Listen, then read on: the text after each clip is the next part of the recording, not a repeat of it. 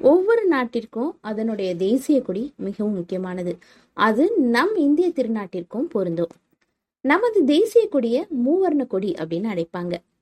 நமது தேசிய கொடியில உள்ள மூன்று வண்ணங்களும் அதிக முக்கியத்துவம் வாய்ந்தது. இந்திய தேசிய கொடி நமது சுதந்திரத்தையும் தைரியமான சுதந்திர போராளிகள் போராடிய நீண்ட போராட்டத்தையும் குறிக்குது.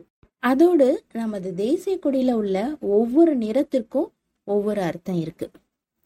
நமது தேசிய கொடி இந்த மாதிரி இருப்பதற்கான பின்னணி கதை ஒன்று இருக்கு. ஒரு இந்திய குடிமகனா நாம இப்ப எழுபத்தைந்தாவது சுதந்திர தினத்தை கொண்டாட போறோம்.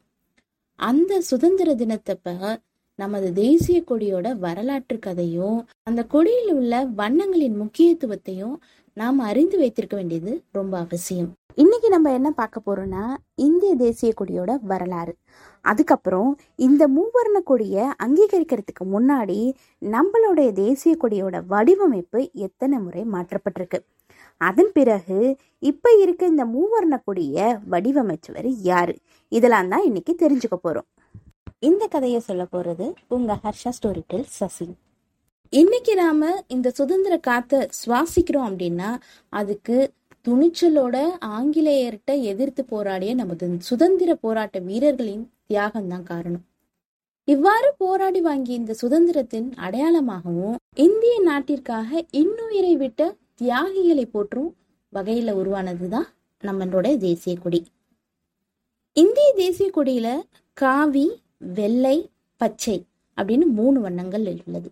இதுல காவி நிறம் நமது நாட்டின் பலத்தையும் தைரியத்தையும் குறிக்குது. வெள்ளை நிறமானது அமைதியையும் உண்மையையும் குறிக்குது.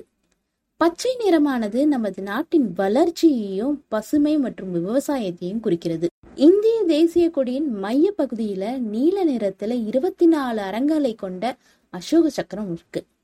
இது தர்மம் காக்கப்பட வேண்டும் என்ற வகையில் அமைந்துள்ளது. இவ்வளவு சிறப்பு வாய்ந்த இந்த இந்திய தேசிய கொடி உருவானதற்கு ஒரு பின் பெரிய வரலாற்று கதை ஒன்றுள்ளது. இப்ப அதை பார்ப்போம் ஆயிரத்தி தொள்ளாயிரத்தி நாற்பத்தி ஏழாம் ஆண்டு இந்தியா சுதந்திரம் பெறுவதற்கு சில நாட்களுக்கு முன்பு ராஜேந்திர பிரசாத் தலைமையில அபுல் கலாம் ஆசாத் சரோஜினி நாயுடு அம்பேத்கர் ஆகியோர் கொண்ட ஒரு அவசர அமைப்பு அமைக்கப்பட்டது. இந்த அமைப்பு சுதந்திரத்துக்காக உயிர் நீத்த தியாகிகளுக்கு மரியாதை செலுத்தும் வண்ணம் ஒரு கொடியை வேண்டும்னு தீர்மானிச்சாங்க.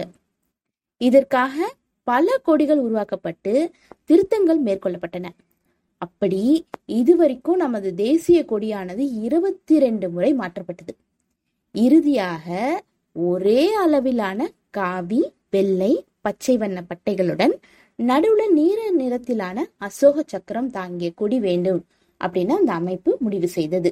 ஆயிரத்தி தொள்ளாயிரத்தி நாற்பத்தி ஏழாம் ஆண்டு ஜூன் இருபத்தி மூணாம் தேதி இந்திய தேசிய கொடியின் மாதிரி வடிவம் தயாரிக்கப்பட்டு ஆயிரத்தி தொள்ளாயிரத்தி நாற்பத்தி ஏழாம் ஆண்டு ஜூலை இருபத்தி ரெண்டாம் தேதி அரசியல் சட்ட நிர்ணய சபையின் முன் ஒப்புதலுக்கு வைக்கப்பட்டது. இறுதியாக பெங்காலி வெங்கையா அவர் வடிவமைத்த கொடியதான் இந்திய தேசிய கொடியாக அந்த அமைப்பு அறிவித்தது. அதன்படி இப்ப இருக்க இந்த மூவர்ண தேசிய கொடிய வடிவமைச்சது திரு பிங்காலி வெங்கையா. ராஜேந்திர பிரசாத் தலைமையிலான அவசர அமைப்பு இந்திய தேசிய கொடிய இந்தியா சுதந்திரம் அடைந்த ஆயிரத்தி தொள்ளாயிரத்து நாற்பத்தி ஏழாம் ஆண்டு ஆகஸ்ட் பதினைந்தாம் தேதி டெல்லியில் உள்ள கோட்டை கொத்தளத்துல இந்தியாவின் முதல் பிரதமரான ஜவஹர்லால் நேருவால ஆங்கிலேயரின் கொடியை இறுக்கிட்டு இந்திய கொடியை ஏத்தினாங்க.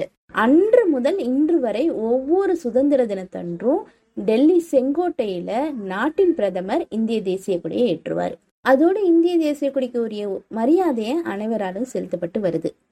இன்னும் எத்தனை ஆண்டுகள் ஆனாலும் நம் நாட்டின் சுதந்திரத்துக்காக உயிர் தியாகம் செய்த தியாகிகளை மறவாம நம்ம தேசத்தையும் நம்ம தேசிய கொடியும் காப்போம் போற்றுவோம். ஜெய்ஹிந்த் அனைவருக்கும் மீண்டும் எழுபத்தி ஐந்தாவது சுதந்திர தின திருநாள் நல்வாழ்த்துக்கள்.